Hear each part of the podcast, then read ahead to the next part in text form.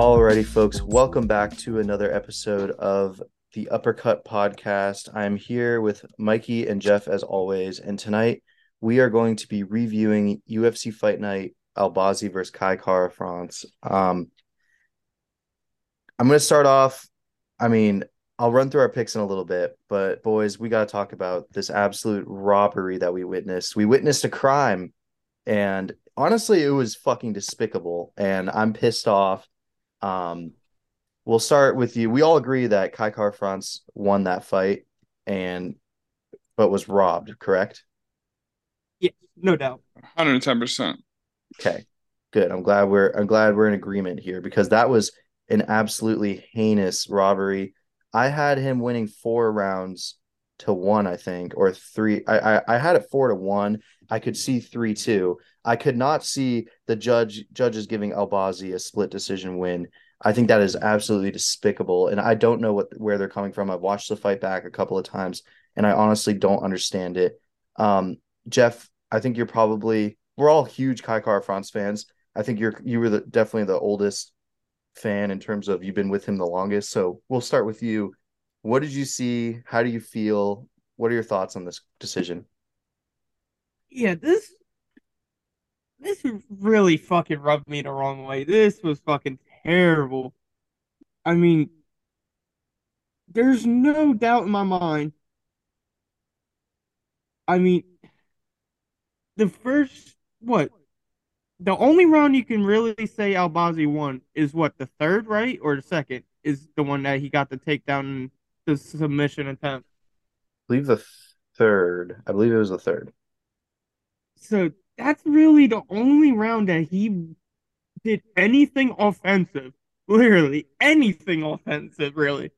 Because all his takedown attempts were stuff. And then you get into the worst position, which, dude, I swear, now that the fucking pitchers don't have to hit in the MLB, control grappling against the fence is the most boring shit in all of sports. Yes, I completely agree with you. It is so really bad. It's bad. I don't understand how we don't break this shit up all the time. You could see Kai looking over at the ref, trying to break it up, but there's just enough movement. But, fuck that. We just got to nip it in the butt at all. If it's being held against the fence, if there's someone's back against the fence for longer than I don't know how long, we got to fucking cut it. This shit's blowing me. All these bull, because that's how you get this weird middle ground where you don't get control time, but you still get the decision win. And the numbers look absolutely fucked. Everything looks fucked. The optics of it looks fucked. It just makes for a shitty ass fight. It really does. It's my thoughts on it against the fence in general. Fuck. Yeah, I agree with you. My thoughts on it are pretty basic. So the whole point of this sport, or this promotion, not the sport, but the promotion, is to make money as an entertainment, as sports entertainment, right?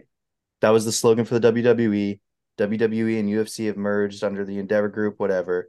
It's clear that their goal is to get asses in seats and eyes on TV screens, right? They want you to watch. They want you to be entertained. Therefore, the most entertaining facet of this sport is damage, correct? We must score in favor of damage, then. Because if we don't score in favor of damage... Not only that, it's in the fucking rules we must score for damage first. Exactly. So the sport itself is to score for damage. The goal of the sport is to... The goal of this promotion is to be entertaining. So therefore, we're going to score for damage for that. Why do we score in favor of control time at this point?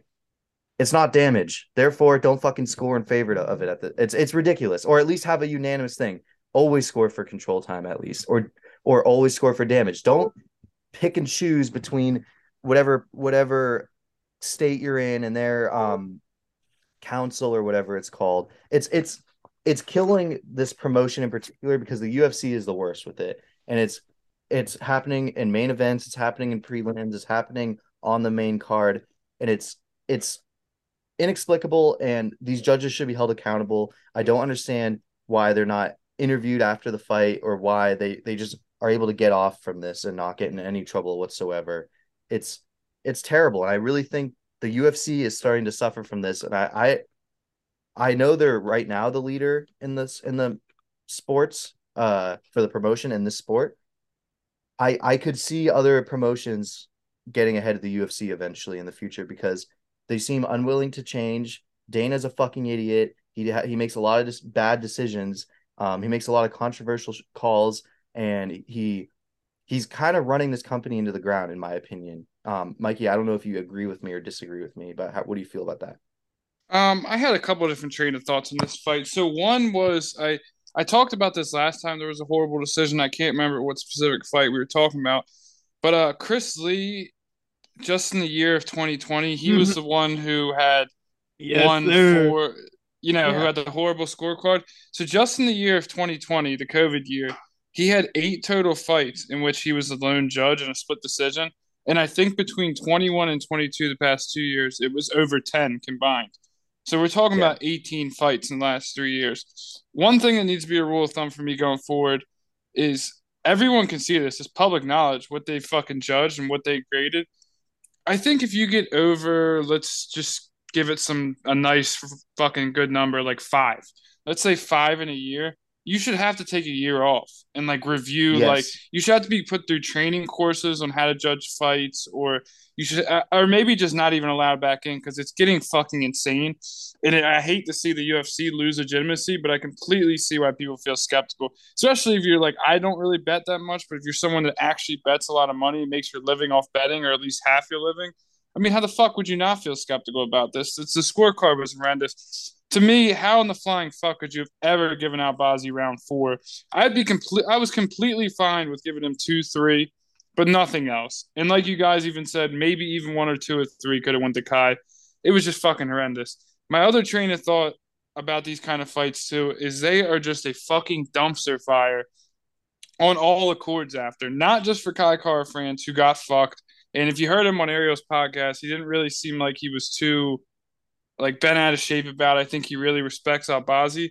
But also Albazi gets fucked in this predicament, because Albazi's still a damn good fighter. I think we all agree with that. For this being his biggest test, he didn't do that bad. I mean, did he lose 3 or 4 rounds versus one of the best guys in the flyweight division? Yes, for sure. But now he has to walk around with this fucking asterisk on his record because his fucking judge. And it makes for a horrible scenario for everyone. Kai has to fight. Kai has to go back in the rankings, find someone else to fight. Albazi will probably get moved up to 4, but no one believes he's a true 4. These are just dumpster fire scenarios that come out of these fights. They're fucking horrendous. I just think they're the worst. The worst scenario of any fight can be scenarios like this.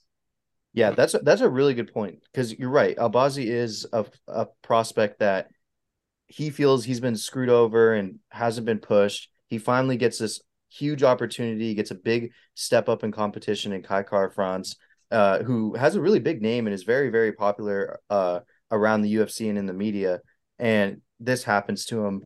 You have to feel for him, because, I mean, he can't control the decisions. And I think that's a really good point that you make, that this fucks both fighters. Now both of their runs are hurt, and it fucks the legitimacy of the sport. And now people are going to call into question, because not to mention UFC is the one sport too that recently has had issues with fixed fights. You had the fighter, I forget her name, a couple of fights ago, saying that she told her husband to bet on her. And then that was weird. You've had James Krause situation. You've had issues already with people fighting, or the legitimacy of fights being called into question. And not to mention, it feels like every single card there is a weird decision on it. So I think also you're fighting in the Apex, which everyone fucking hates. The Apex is absolute dog shit. It ruins cards. It sucks the life out of cards. People don't want to. My thing is, it's not even so much as the Apex. Just let there be a public crowd. Yeah, I don't understand that. Yeah, the Apex. You can keep it at the Apex. Just have a fucking crowd. Yeah, why is no one sitting in the stands? I don't understand. It's ridiculous. If you opened it to say 5,000 people, I guarantee you could probably pack that bitch every Saturday. It makes zero sense. The Apex made sense during COVID when you're doing it for germ restrictions, but now you fucking change the channel to literally anything else on ESPN, and there's a fucking packed crowd. Even baseball now is packed. Anything, and the Apex can't get packed out. Come on. Yeah, for a sport that people fucking love, and in an area in Vegas that loves fighting. It's like the home ground of the UFC.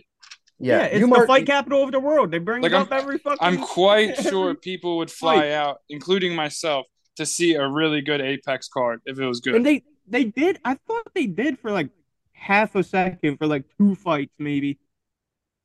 Yeah. I don't know if they didn't straight away. They're fucking dumb as rocks. Or maybe I was just looking at the fucking exclusive packs where it's like $1,000 to be one of the fucking three people. You can't. Yeah, but so you can because Jared Leto's to watch fucking. Yeah, to watch fucking one of these terrible Apex cards. Like what? Come on. You mark my fucking words, dude. The UFC, the way that it's run currently, and the way that the decisions they've been making, the way they've been doing this shit, if it continues on like this and nothing has changed, I don't think they're going to be the number one promotion in the sport for that long. I do think there are other promotions that are going to catch up because you can't say that the UFC has the best talent anymore. They do have the majority of it, but they definitely do have the best talent. They don't have the best they don't have the best heavyweight right now. Come on. Ngannou? Yeah, but that's literally the one. They don't have the best, fucking Demetrious Johnson is, whatever his Demetrious Johnson. Johnson, that's what I'm sorry. I was thinking of Damon Jackson. Now. I was thinking of Damon Jackson. I was thinking of the Damon Jackson post that we sent. Demetrious Johnson. See, I'm trying to stick up for him. I disrespected by messing up his name. I'm sorry. Oh no, fucking. You don't think Brandon Moreno's giving it to him? But I mean, you can argue that it's not like they have an old Mighty Mouse. Come on. But I'm saying you can't argue that they have all of the best fighters in the world in that one promotion, and they're going to start losing. They're going to start losing more. Yeah, and more. I kind of agree with Jeff. I think they have about 90% of them, though. Yeah, they have the majority of them, but they don't have all of them. And eventually, more and more guys are going to start slipping out for paydays. And I have a feeling Francis could possibly be that turning block, but I don't know. I don't think it'll be so much for the payday. I feel like it's all too much of the same shit, different toilet. It's not going to be the payday. It's going to be all the shit that Francis wanted. It's going to be the fucking health insurance and the benefits and some kind of retirement. Yeah, it'll be that. If someone can promote that, then guaranteed guys are going to run for the hills. Yeah, I agree. Yeah, but they're not. So, like I was saying, it's going to be same shit, different toilet. But dude, I'm just saying the way Dana runs his mouth, the way Dana just says stupid shit and kind of has terrible opinions with fighters. It's a president that has unchecked power. He reminds me of just fucking he's literally like taking a Vince McMahon now. Yeah, let's say he's turning into fucking. He's a fucking dictator, and that's why I'm hopeful that the Endeavor Group comes in. I know they don't fucking they said that they're not going to involve themselves in matters with they're gonna let Dana be the president and he's not gonna have a boss. But I'm hoping that since technically the CEO of Endeavor outranks him on like a corporate scale, maybe someone finally is like checks his fucking power a little bit. No, nobody will tell him to shut up because he brings eyes. Yeah, it's like telling Connor to shut up. I know what you're missing though.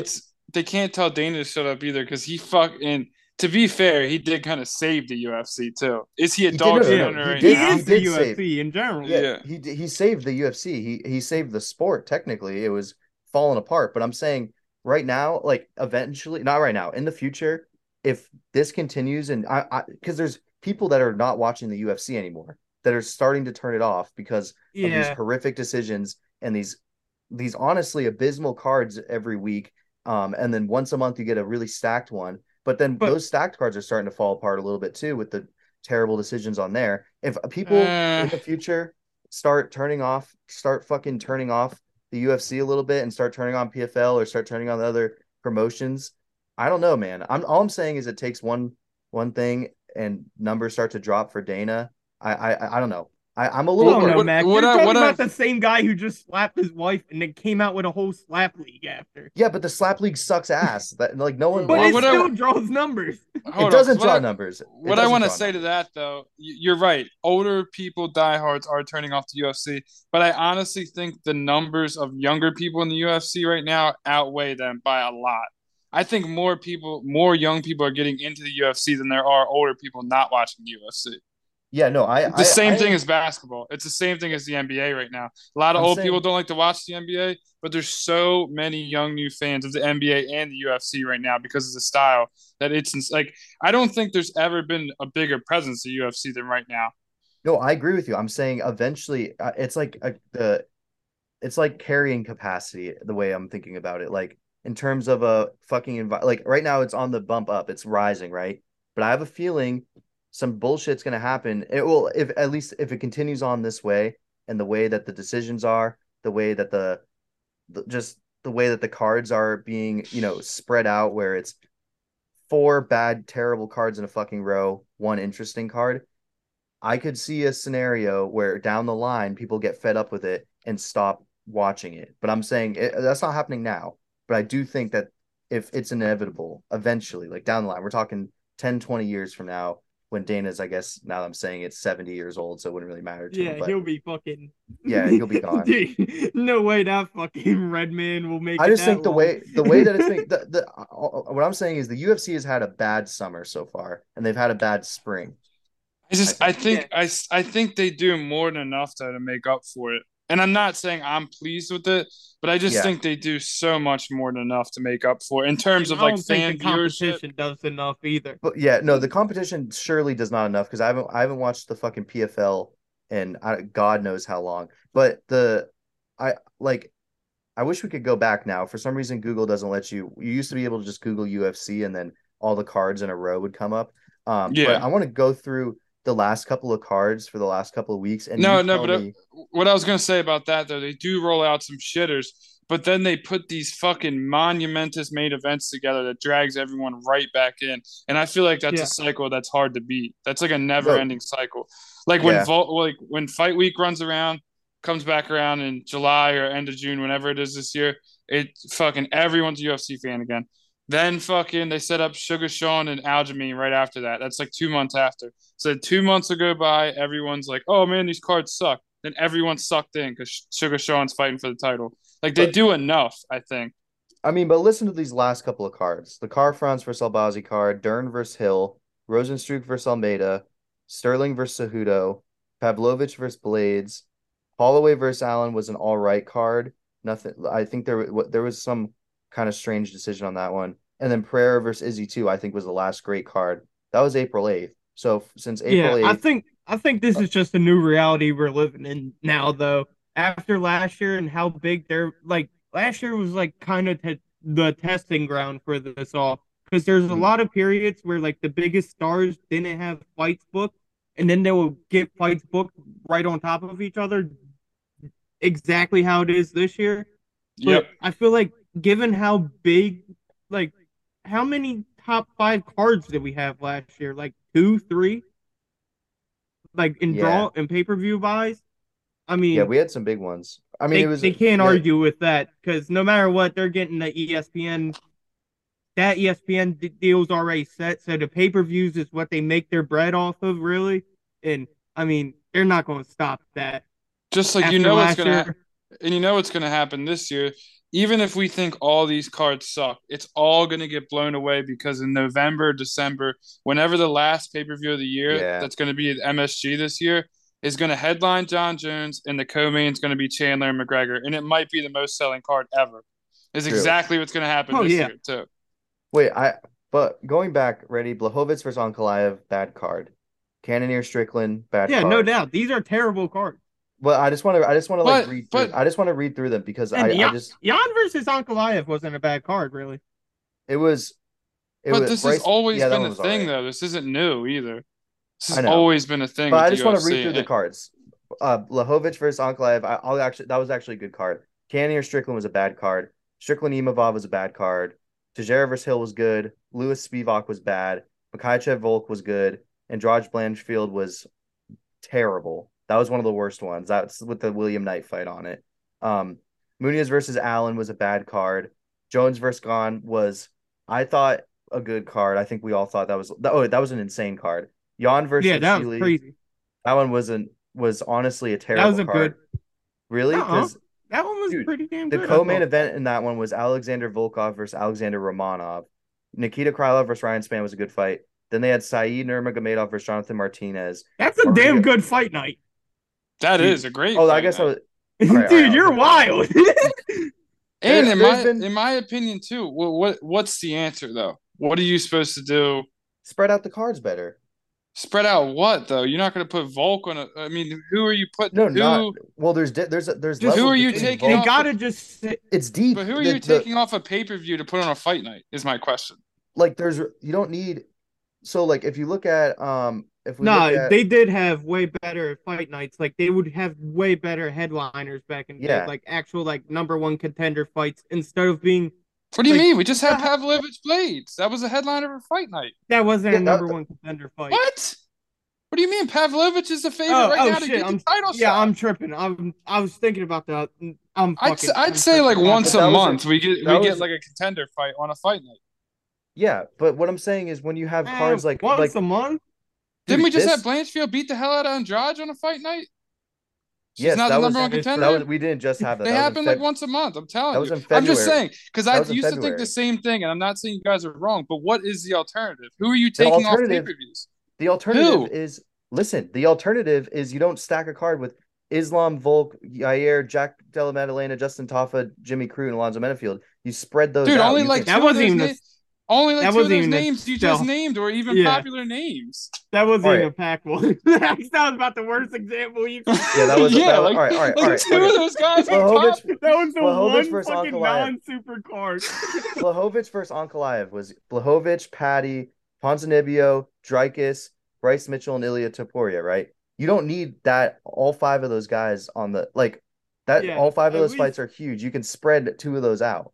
Just like But again, this fight we just talked about. If Kai Kara France wins, he's the number one contender. Yeah, that main event was fine, but the this card is a bad example because it completely fell apart. There was and that's not on the UFC. I mean, maybe part of it is, but the health, a lot of it was health. They can't just have one fucking good main event and then a shit. The rest just shit undercard. And I also think the answer is you stop fighting at the fucking Apex because you can't get them to put top contenders headlining at the Apex is the problem, and they fight at the Apex way too regularly. I think is a part of it. You just said you wanted them. You wanted better fights in the Apex. Now they can't fight at the Apex. No, if they have crowds. What is going on? If they have crowds, but I don't think they can question I want better fights at the Apex, but I don't think that's going to happen. And I think we just watched Tito. We just watched Tito and fucking Sandhagen headline a fight night. You're saying and we just watched Piotr and Dvalishvili headline a fight night. What more do you want? Those are months ago. Those are months ago. They were not that long ago. It was March. Both of those were March. And the problem with a lot of these Apex events is you get one good fight.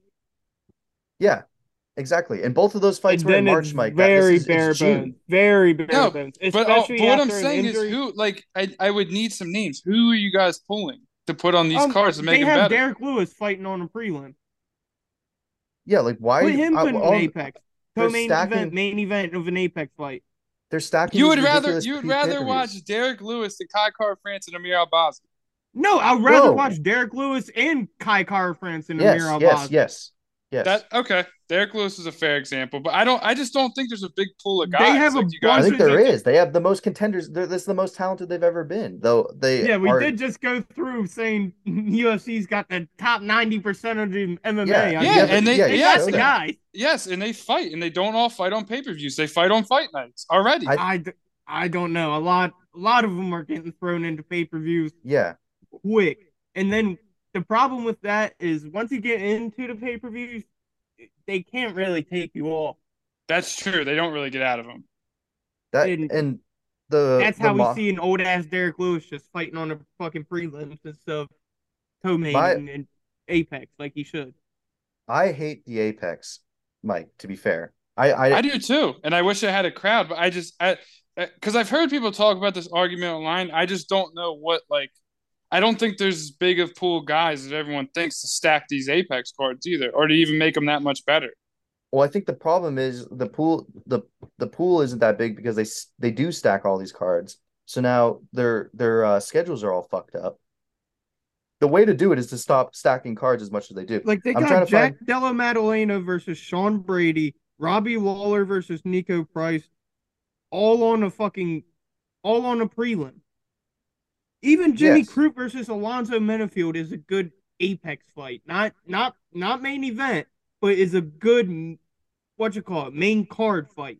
UFC That's 280. That's the problem. It drops off so much with these Apex fights.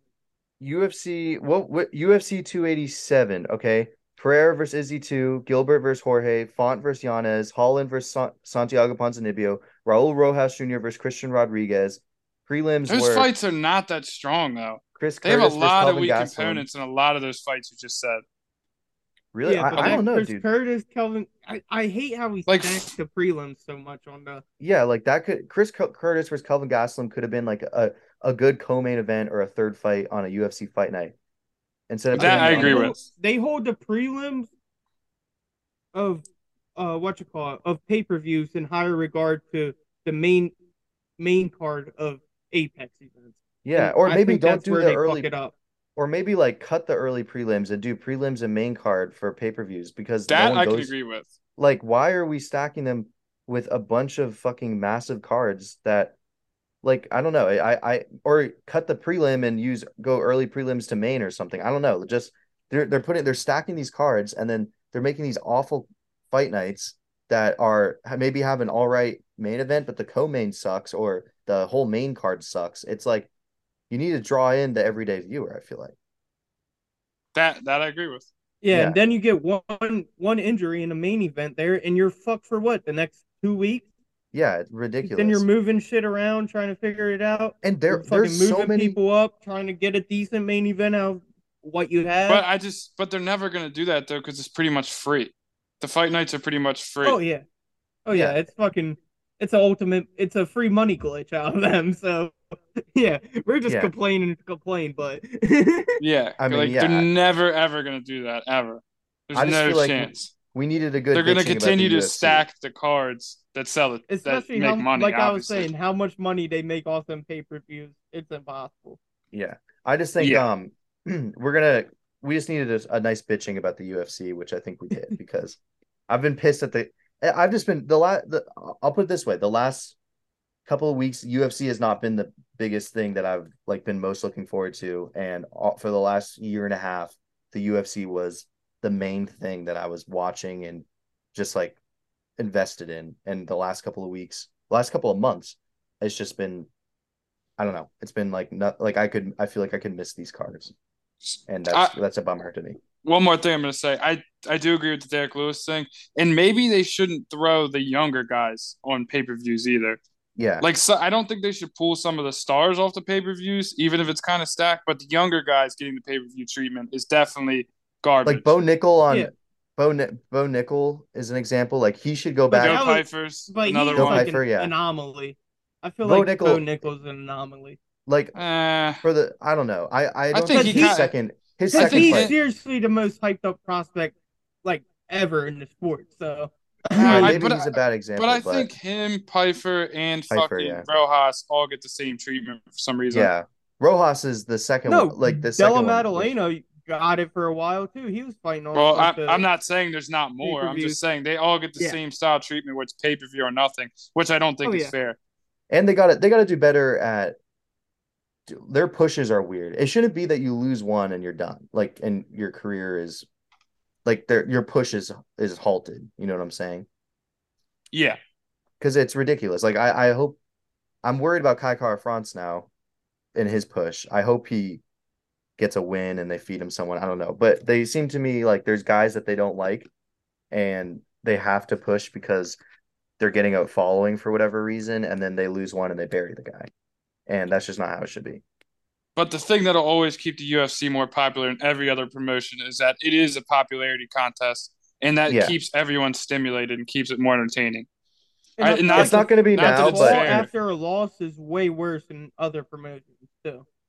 That's true. Yes. Other sports, honest. Well, I don't know about other combat sports at least. Because boxing, you're fucked once you lose that O. Yeah, that's a big one. All right, let's talk about. I mean, we can run through these fights. Let's talk the Alex Caceres versus Daniel Pineda. Caceres puts on a great performance. Oh, let's go through our records real quick. Mikey went 5-4. He barely missed on the Mikey's Night Cool fight of the night, which was the co-main Alex Caceres versus Daniel Pineda. You should have fucking hit those body shots, dude, a couple times. Yeah, those body shots. I was like, fuck, Mikey's about to get it here. You missed on Kai Kara France, hit on Caceres, missed on Jesse Butler. We're gonna get into that. Hit on Tim Elliott, hit on Corinne Silva, missed on Abu Bakr, missed on Munoz. You took Jesse Butler. Yeah, hit on Dontail Mays, missed on Jamie Malarkey. Jefferson, 6-3. You hit very easily on the hammy sets lock of the night, Jim Miller. Yes, sir. Missed Kai Kara France. Without a doubt. Hit on Caceres, Miller, Elliott, and Silva. Missed on Abu Bakr. Hit on Santos. Missed Arlovsky. And missed Jamie Malarkey. Fucking main event pick shouldn't even count. Yeah, I was thinking the same thing. Fucking bullshit. And Jefferson, we actually all went 5-4 because I accidentally counted Jamie Malarkey as a hit for you when he missed. I went 5-4 as well. My prelim pick of the night, Jamie Malarkey versus Muhammad Naimov. Missed France, hit on Caceres, hit on Miller, hit on Elliott, hit on Silva, missed Abu Bakr, missed Munoz, hit Dontail Mays, missed on Jamie Malarkey. So now, Mikey, you are 69 and 58 all time. Nice. You are 7-7 on Night Cool Fight of the Night picks. Jefferson is 75 and 60 all time and is 7-8 on Hammy Sosa Lock the Night pick. So he's getting back. And I am 78 and 64 all time. So, co-main Alex Caceres versus Daniel Pineda. Great fight. Pineda got worn down by Caceres. We kind of predicted this really well.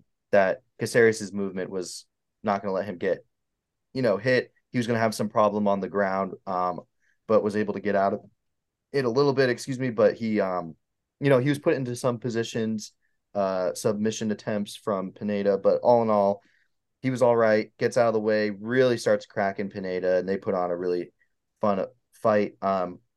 We can start with you, Jefferson. Any quick thoughts on this fight? Not really. Bruce Leroy just fucking ran amok on him, dude. I mean, he made it look fucking easy. Daniel Pineda, like we were saying, he's really got to get him out early, and he did not. But I will say one thing that looked like it improved a little bit is Daniel Pineda's gas tank.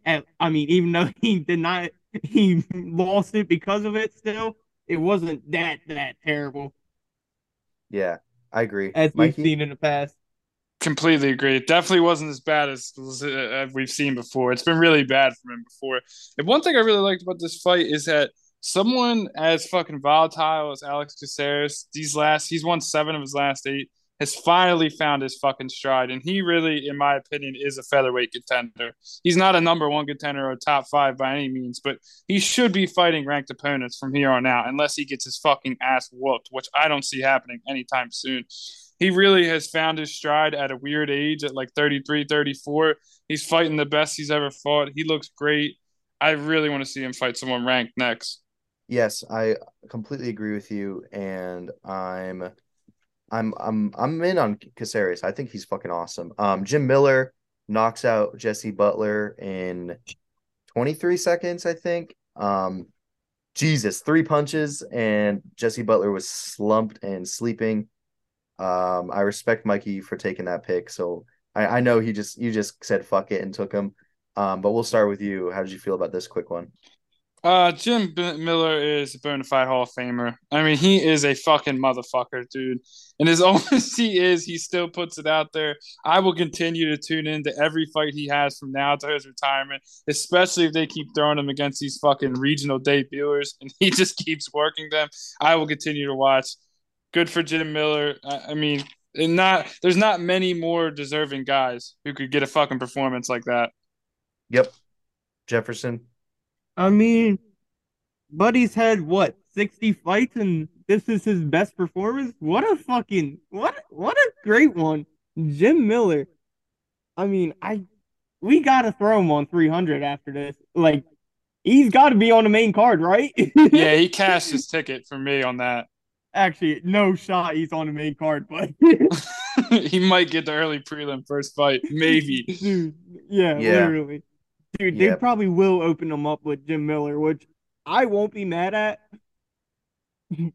Even though I'm tired of the – I wish they would spread it out more, but – dude, I won't be mad if they open it up with Jim Miller, get the crowd going. Dude, I'll be off a six-pack of Ronies already watching. Tune the fuck in. No doubt. Yeah. Tim Elliott. Jim throw fucking hellbows. At 47 years old. Tim Elliott had an impressive performance against Victor Altamirano. He wins via unanimous decision. Pretty fun fight. Nothing too crazy happens. Corinne Silva. I want to talk more about that Tim Elliott fight. All right, go ahead, Jeff. Because the bullshit that the UFC pulled on Tim Elliott. What the fuck? You couldn't let the dude's family into the Apex? What's there, not enough room? The whole place was fucking empty. Come on. Absolute bullshit. And if you're a listener and didn't know, they didn't let his family in, and this guy just recently went public with that. Who was tagging his wife? His best man in his wedding, like his trainer. Yeah, was having an affair with his wife, and then the UFC doubles down like the fucking cocksuckers they can be and don't let his fucking family in to watch his most recent fight after. Yeah. Just horrendous. In a win that he absolutely needed. I'm glad he pulled it out because goddamn, that would have fucking added shit on top to a fucking shit storm, but I'm so glad he pulled this win out. Me too. I want to talk about Corinne Silva. We had her highlighted going into this fight with all of her first round finishes. Holy fuck! She ruins the career of Ketlin Souza by tearing her knee or ACL. I don't know. She fucking ripped the knee. Yeah, that out. Fucking Z fucking. What's it called? A Z lock. I don't even know, but it was fucking excruciating to watch. And gets the submission 1:45 into the first round. Yeah, she just fucking had her shit looking like Derrick Rose's fucking meniscus. It looked awful. It was awful, but extremely impressive win for Corinne Silva at flyweight. Just someone to watch.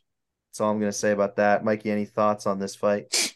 You took the words out of my fucking mouth, dude. You took the goddamn words out of my mouth. At flyweight, let me tell you guys one thing I was thinking after this fight. This division has done one of the quickest flips I've seen in recent memory in terms of like going from the most boring division in the UFC maybe to probably going to be one of the most exciting for the next 2 or 3 years. These young fucking animals, starting with the woman on top, down from there, Jesus Christ. These young animals who seemed like they'd never get over to the Shevchenko hump and finally got over it. I think the next 4 or 5 years, this is going to be top three, one of the most exciting divisions we'll watch. I think there's going to be a lot of title swaps, a lot of brutal fucking fights, a lot of young fucking women in their prime just dueling it out. I can't remember one of the divisions besides maybe now that Usman's lost that I have more faith in going forward.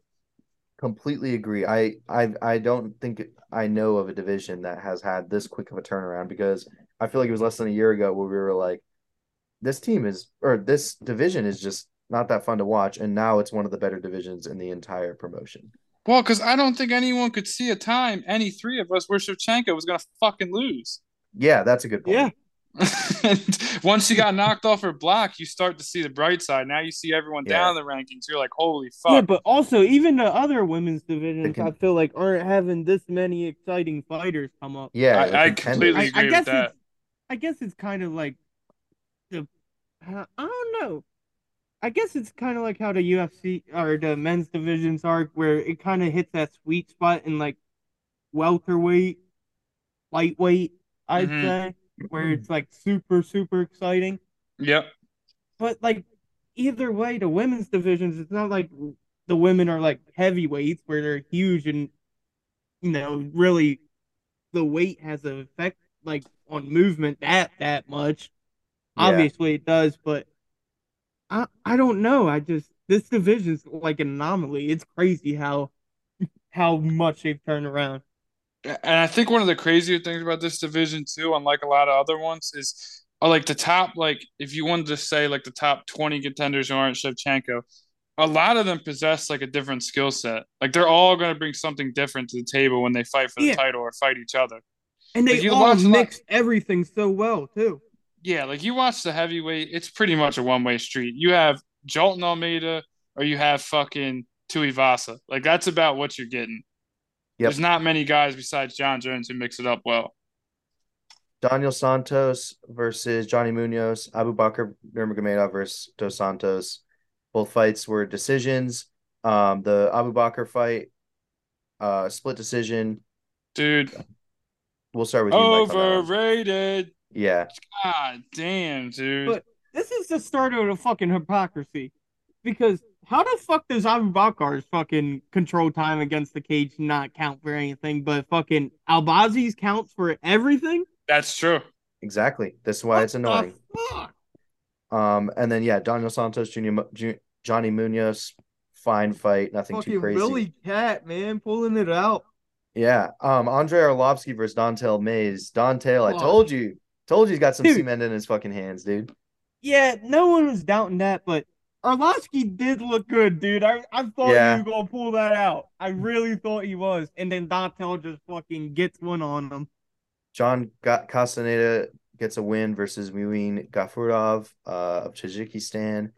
They have a fun fight. Unanimous decision. Did you see the fucking...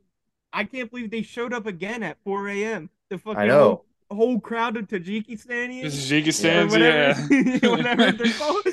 Tajiks. That's a place where I want to watch a fucking an Apex card.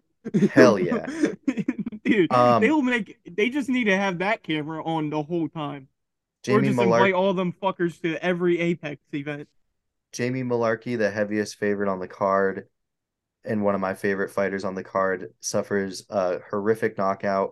Speaking of a guy who was about to pull it off. Let me fucking go here. This is not Jamie Malarkey's fight. This was his fucking coach's fault. You know why? Because remember after last fight, we were like, we love Jamie Malarkey's game plan in that fight. That was a wonderfully executed fight. He did everything he needed to do. Francisco Prado has fucking absolute cannons, and all Jamie Malarkey had to do was outpoint him, stay out of range, don't bite on the traps and get knocked. And same here with fucking Muhammad Naimov. Granted, you have to watch the wrestling as well. I mean, Prado, he did have jiu-jitsu, but not to the wrestling extent of Naimov, if that makes sense. So you do have to watch the ground, but it should have been the same game plan. And pre-fight or in between rounds, the reporter was saying that, or Laura Senko was saying that Malarkey's coach was like, he wants him to get much more aggressive and go take risks. And what does he fucking do? He gets aggressive. He goes, takes a risk. Gets knocked the fuck out cold. That was on his fucking coach's fault because he had a great. Not that I don't fucking know anything, so I feel bad calling out a coach. But to me, as a at-home viewer and a guy who's never practiced martial arts more than when I shit my gi, I would say that if you have if it's broke, don't fucking fix it. It seems to me like Malarkey or fucking Prado and what's his face Naimov were similar, scariness factors, and maybe you should have just fucking kept it with the same idea. Dude, but no. That's a classic. Funny. That was our first big story, on the let me say one thing. I don't know if if it was a coach or Malarkey's fault, but if you're gonna do that, at least take smart risk. In that double feint that he just he tried to throw a double a quick feint, overshot it completely, and it just got fucking wrecked. I did not, like you said, Max, I didn't understand the game plan. This should have been an easy to win fight for Malarkey. As supremely fucking disappointing. Yeah, for real. But Jeff, I mean, all right. Now that you guys say it is kind of the coach's fault because he was looking fucking great to begin off. Yes, but I mean, it kind of just sucks because he really just got caught. He got caught bad. And I will say, keep going, Mike. I was going to say, too, I'm also wondering, is this one of them fights you guys think, we've talked about these before, where guys just want to fight, so they take a fight, like, they'll just take whoever and fight? Like, Jamie Malarkey, at this point in his career, should not be fighting no-name guys, I don't think. He should be fighting someone better than this. Like, I feel like he's going to look back on this and be like, damn, I should not have took that fight. Yeah, that's fair. Yeah. I mean, he was minus 460, but that's because, I mean...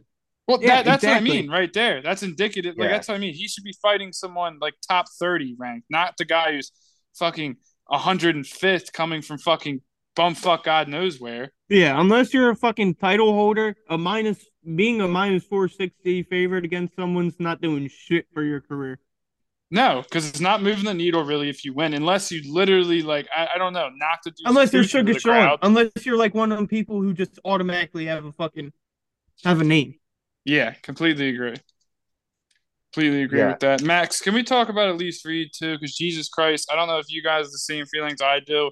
I really could care less to ever watch one of her fights again. Yep. I'm not even trying to be ignorant when I say that, but holy fuck. Like, her skill set is just not great. She brawls, but she's not the best at brawling. She says a lot of stupid shit outside the ring. Like, I don't know, dude. I have zero. She's Sean Strickland, but in a little white girl. Yes, completely. I just, like, I don't know what's going on. I just have zero interest. I will tune into another one of her fights, but I have zero interest in watching any going forward. I agree with you. Let's not even fucking talk about it. DeMond Blackshear versus Luan Lacerda. This was a pretty fun fight to watch. I like fucking DeMond Blackshear. I like when fucking fighters go one-dimensional the whole time and go for one submission the whole time, and then it absolutely backfires on their dumb asses like it did here. I mean, Luan was just looking for the fucking leg the whole time, and then Blackshear just got top position and just ground and pounded him out. Yeah. Yeah. Go ahead, Max. No, the thing that I thought was so interesting was fucking DeMond Blackshear. Did you guys notice that he was just like lifting his lead leg the entire time? He was really watching those fucking leg kicks from Lacerda. No, he was looking for the fucking. He was watching him fucking about to roll on his leg. Yeah, and it was, but also those leg kicks that Lacerda has. I think he was watching that because he threw one right when DeMond did that, and he fucking checked it nicely. So. Yeah, I was impressed. I fucking really like DeMond Blackshear. I think he's got some. His skill set is interesting for at bantamweight. I think he's got like that speed, the power, the strength, and the stamina. He's someone to watch for sure, I think. Yeah, and I want to hard point a little bit what Jeff was just talking about with the one-dimensional fighters. What did you guys think of Johnny Munoz when he fought Daniel Santos? I mean, what the fuck is UFC doing when they're recruiting some of these guys? These fucking BJJ nerds, dude. These guys who get on their back and just lay there and try to roll around. Hall. Dude, I don't understand what's going on with that shit. I don't even understand. That's a fucking game plan in mixed martial arts. And I don't understand when the UFC is recruiting these guys, are they not watching any tape on these dudes? Because I imagine a lot of their fights had to be pretty similar to this. I'm fucking tired of seeing that shit. Yeah, after we saw Chase Hooper turn it around, I thought we were fucking over this shit. Yeah, we saw Chase Hooper throw fucking 300 fucking strikes, and guess what? He won. Fucking, what are you doing, dude? I thought it would have been over with after the mockery everyone on the internet made of what was our boy the Gracie like 2 months ago? Yeah. Kron, yeah. That was horrific. He did that, and it was such an embarrassing performance. I don't understand how mixed martial artists are still doing that. And if you want to go to grappling tournaments, sure. There's a lot of big grappling tournaments. There's a big one in Philly you can go to. Plenty of them you can fucking make your name in. But the UFC, hell no. Horrendous game plan. Yeah, I completely fucking agree. And then finally, Felipe Lins versus Max Grisham. Mid-ass. Unanimous decision fight. That's Felipe Lins in a fucking dude in a nutshell. I mean, he had that sick knockout over OSP, so I thought maybe something would happen, but no. And now this time, control grappling against defense counts. What the fuck? Yeah, this not a great card for the UFC this week. I think we can agree. Oh yeah, we didn't even touch on fucking the whole Jared Gordon bullshit. Yeah, that's the other thing. You got me pissed off before. Maybe that's why I went on a little bit of a fuck UFC rant, because this is you were tuned up. I was. I think Jeff got me going, dude. Tell them this fucking story, because I didn't hear this going into. Yeah. So as we were talking about what last pod, fucking I didn't even know the fight was canceled because it was so sudden. I was like, huh, I wonder why. Yeah. Fucking. Well, Ariel Helwani goes on Monday and says how it was pretty much in the pre-fight interviews. Jared Gordon was saying, because we're like, how is this fight happening? Everyone's like, how? He just got headbutted by Bobby Green. He was out. He took shots after he was headbutted. No way he should be fighting this soon. And they asked him about it, and he was like, oh yeah, I was concussed, and I kind of just got healed right back from that, and yeah, I'm ready to go. And sure enough, they took him out. So the UFC was just about to send a guy out there. Like, you guys obviously watch this fight because it's your promotion. No way you're just sending them out here after you watch that. And then only taking them out because he makes it be known. Imagine if he didn't say anything. And then after, Dana White gets on the post-fight interviews, and he talks about how Jared Gordon, I don't even know the direct quote, but pretty much saying, why is he accepting a fight if he's concussed? Why are you offering him a fucking fight if he's concussed? Yeah, you don't pay him enough. He needs to make some fucking money somehow. Seriously. Well, I think we can all agree Dana's a grown-ass fucking 12-year-old, yes. He's a child, yeah. Oh, like we don't make fights the night of, and he's made 6 fucking main events the night of. Dude, and you know what? I didn't even really care about that part. That part bugged me. The part that more bugged me was after watching fucking Ankalaev and Jan fight, was that he just publicly said it sucked. Like, about his own promotion. Like, I understand if you're being it's constructive criticism. He was just like, yeah, this fight sucked. And or he calls out the fucking, the judges, like, do something about it. Like, you have the power. You have the fucking power to figure something out. Like, you have the biggest promotion in this sport in the entire fucking world. Literally the most influential voice in this. You can sport. Make changes. If PFL is able to make fucking changes to the way things are done, they're not any bigger than you are at all. Like, that's what pissed me off about Dana. He holds fucking grudges. He's a child.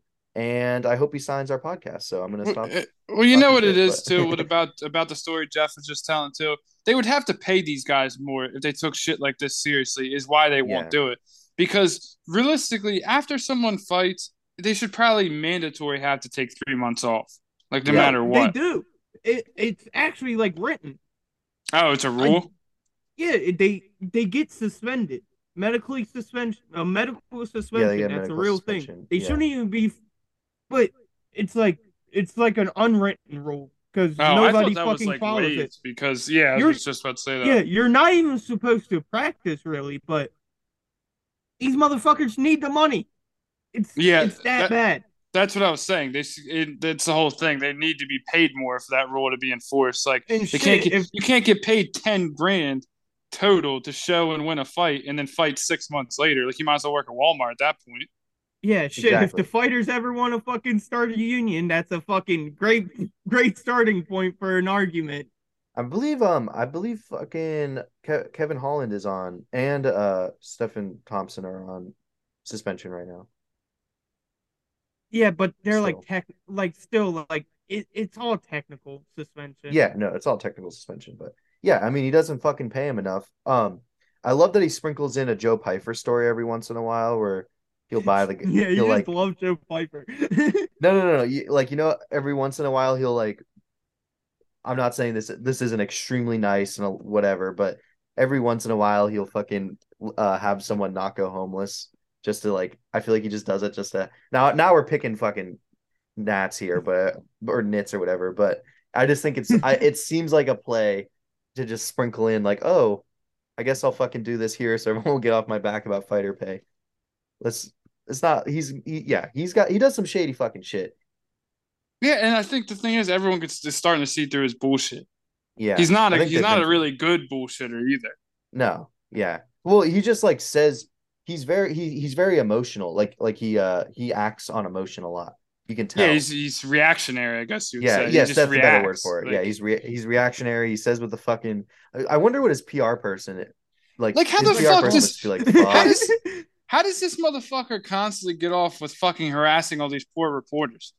Yeah, like, everyone else has to do that across every single sport in the fuck on the globe. How is he the only one who gets off treating these poor reporters like shit? Like, they'll ask normal questions like, is John Jones going to be scheduled for November? He's like, how the fuck should I know? How the fuck? I don't make fights. I don't fucking... I'm not the fucking president of the fucking UFC. I don't make fucking fights. Oh, you know one of his favorites is... Next question. I'm like, damn. Yeah, with that fucking goofy fucking smile. Oh, God. He's so goofy. Oh, dude. The fucking scrotum immodal. I can see it right now. The next question, and I heard the next question. Dude. And his arms are always like this. His arms are always fucking... Yeah, it's a clueless, like when you see like an 80-year-old guy at Walmart just smiling at nothing. Yeah. Like they're just standing there smiling. You're like, what the fuck is he smiling at? Dana White, like fucked up Hallerhead. Next question. Yeah. He does the Biden smile. He's like, happy birthday. I'm fucking blacked out on fucking Hallerhead right now. Next fucking question. Yeah. Yeah, he's a douche. He's a fucking douche. He is. He's a successful douche, though, so most of this is envy. And yes, the biggest step forward for the UFC would be like every other fucking professional sports league and starting a union. Like, yeah, that would the reason he's so frustrating is because he has unchecked power, so he just gets away with shit. Yeah, no other league has that at all. Yeah, so like maybe they do, but I mean they don't. None of them have an owner with the persona of, or like the president of the league with a persona like Dana White. So therefore, he's the one guy that needs checked power because like he just does shit that like can he. I if anyone was to run the fucking UFC into the ground as a logical suspect, I could see him being the guy that like. But that's all because of the union though. Because how many lockout seasons have we seen since we've been born? Yeah, exactly. It's been like 4. Like they'll just like the NBA will be like, all right, fuck it, we won't play. MLB too. NFL has. Yeah. Oh yeah. Yeah. Yeah. Over, and they'll do it over fucking like percentage, like just percentages of money. Yeah. Like 0.5% of fucking trying to get a 50-50 split. The MLB players. While the UFC fighters are getting fucking what 8%. The MLB lockout, which makes sense because it's for like the minor leaguers who get paid minimum wages. Yeah. Are like, and then that one is like the MLB players get paid double what these UFC fighters get paid. These UFC fighters have to get second and third jobs. And so like they must be looking at the MLB players just being like, fuck you guys. You guys like you guys are complaining about making minimum wage. Or the NBA players they probably look at. They're like, fuck you. But, yeah, it's fucking insane. I mean, that's why you have to have a union if you're an athlete. For sure. Yeah. So, all right. Well, we're probably going to be blackballed from the UFC and not allowed to attend their press. No, blackballed, blackmail. Same idea. I don't know what the fuck blackballed means. Yeah, it's blackballed like, means you get not allowed in the UFC. Same shit, different toilet. Yeah, Ariel Helwani. We're gonna get Ariel Helwani. They're gonna pull our. We wish, dude. We wish we were like. Dude, but, I wish so bad. Yeah, we're going. He would be right in the bullshit with us because he fucking hates Dana. He's like, he does. Yeah, number one guest on my list. For help. Yeah, Ariel. No, please save us. Yeah, Ariel hates UFC or Dana so much that it like, it's hard to hear him because he's too much like too biased towards the situation that sometimes you can just see him like goading fighters into like getting them to talk shit and then.